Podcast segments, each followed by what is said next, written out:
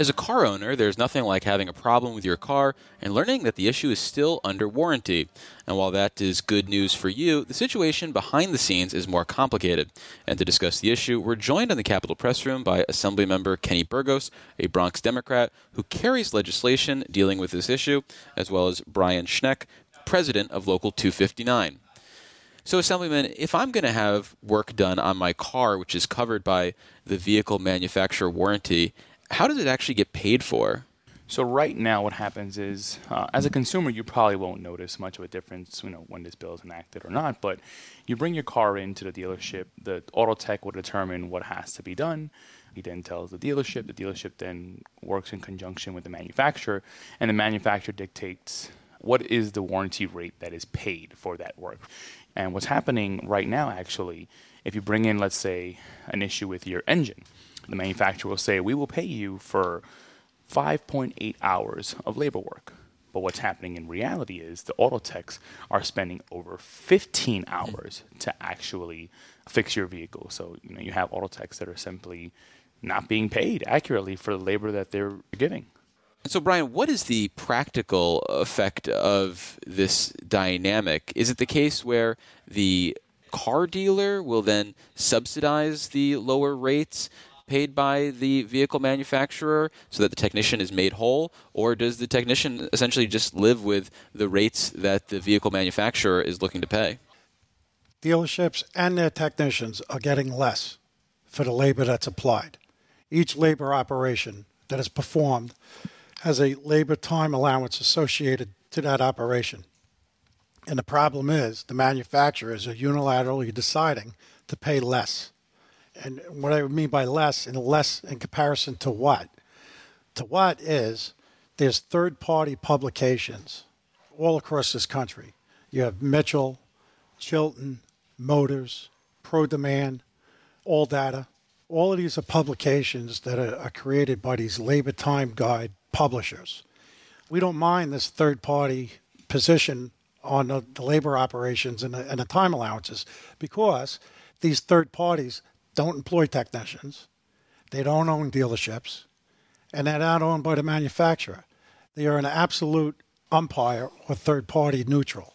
So they take the appropriate time necessary to do the time studies on each of the labor operations and they come up with an appropriate time allowance.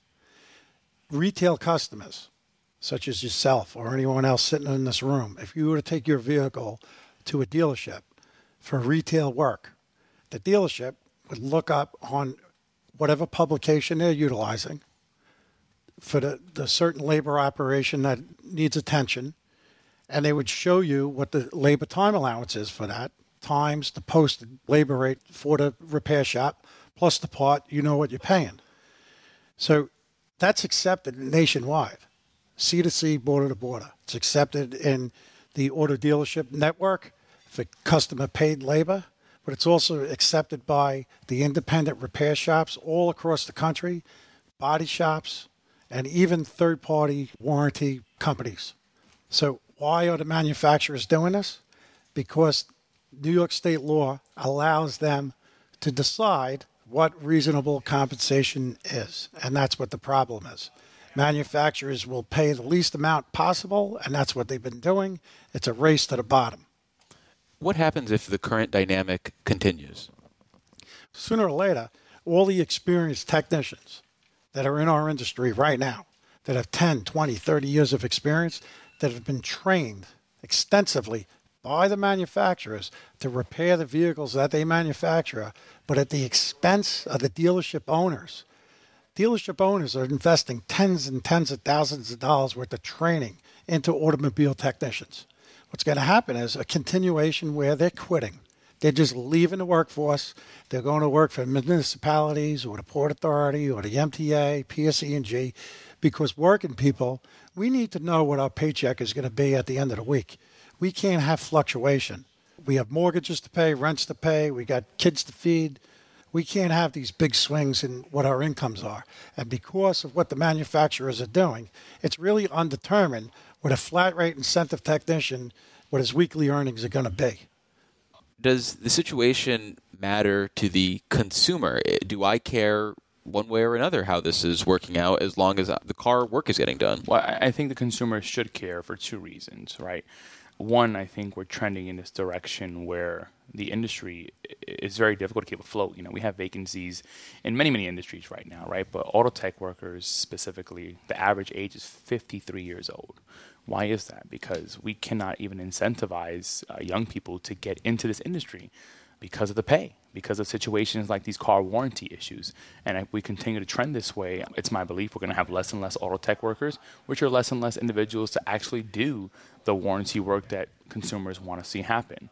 Also, it's my belief that what we're seeing now is displeasure in, in terms of taking in these warranty claims because they know they're not going to get paid accurately for, right? So I've heard of people bringing their cars in for warranty repairs, and sometimes the car is there for weeks, months.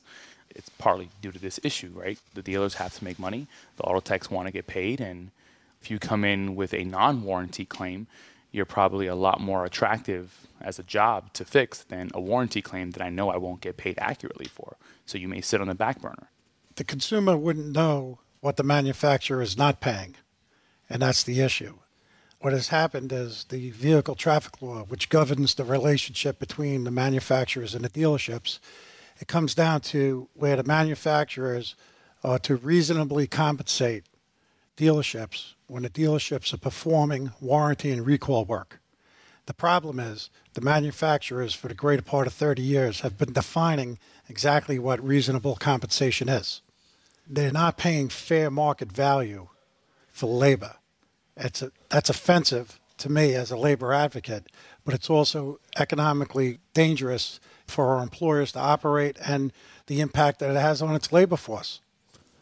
Is the only recourse to this problem state legislative action? Is it possible that dealers and technicians could negotiate changes to these rates with the vehicle manufacturers? That's an interesting question. The only way that I know how to fix this problem is to come up here with my brothers and advocate for change, positive change for our industry. This is all about equity. We're not getting our fair share for our labor. And in turn, our employers are suffering the economic consequences along with us. We know how to engage in collective bargaining. We do a very good job at that. We know how to sit with our employers and problem solve and figure out pay plans and incentives and take care of our benefits.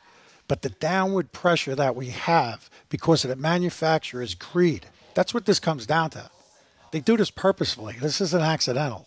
They're artificially increasing their profit margins on the backs of working people, and that's unacceptable this legislation is backed by the uh, unions representing workers at New York's franchised car dealers.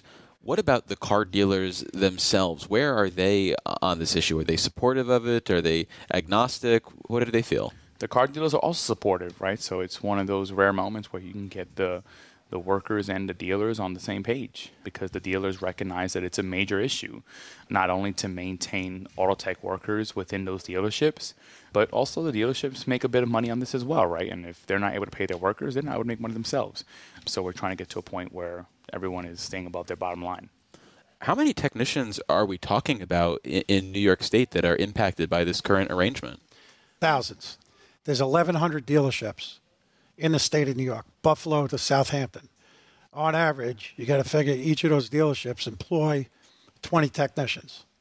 Good, hard working people with a skill that's in desperate need, with a skill that takes time to amass over or, over a period of time. No one can just parachute into a shop and, and fix today's automobiles. It's impossible. It takes years of training.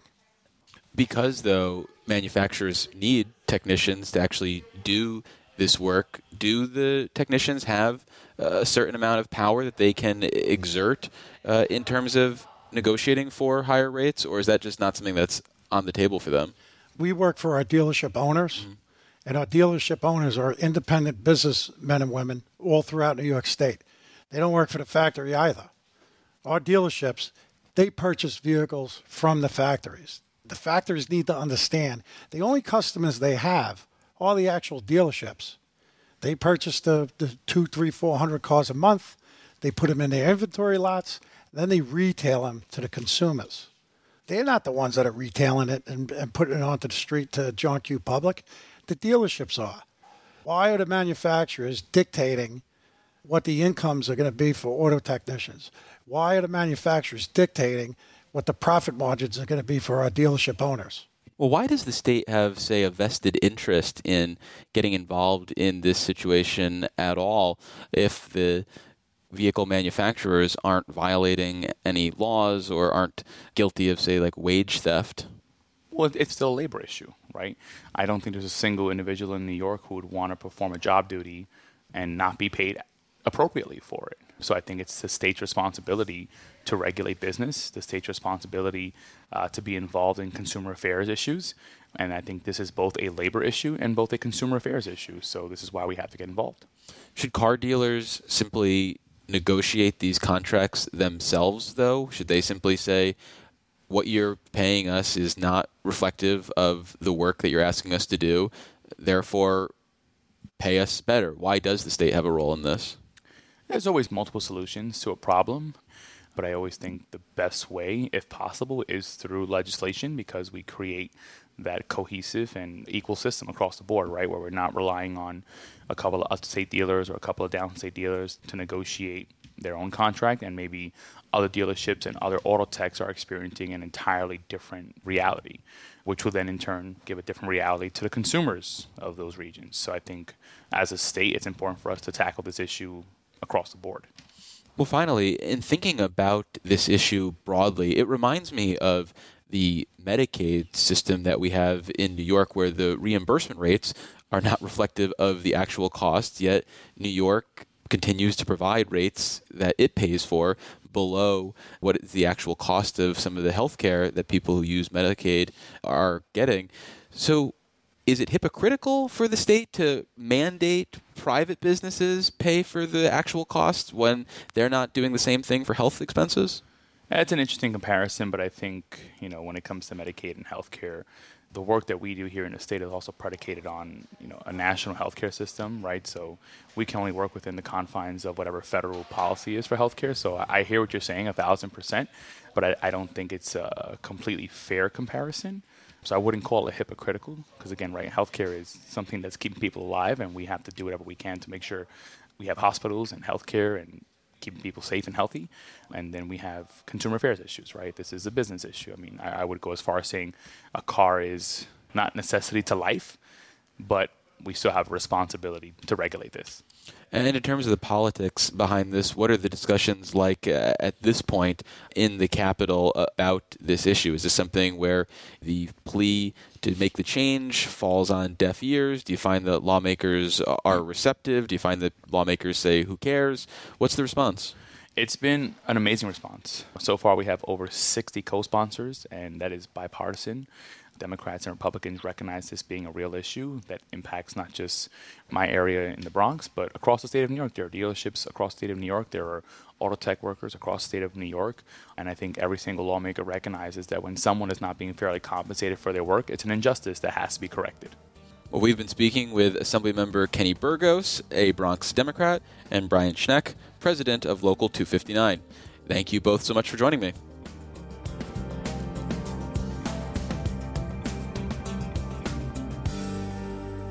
Is your business, agency, or service interested in delivering your message to more than two dozen radio stations statewide carrying Capitol Press Room?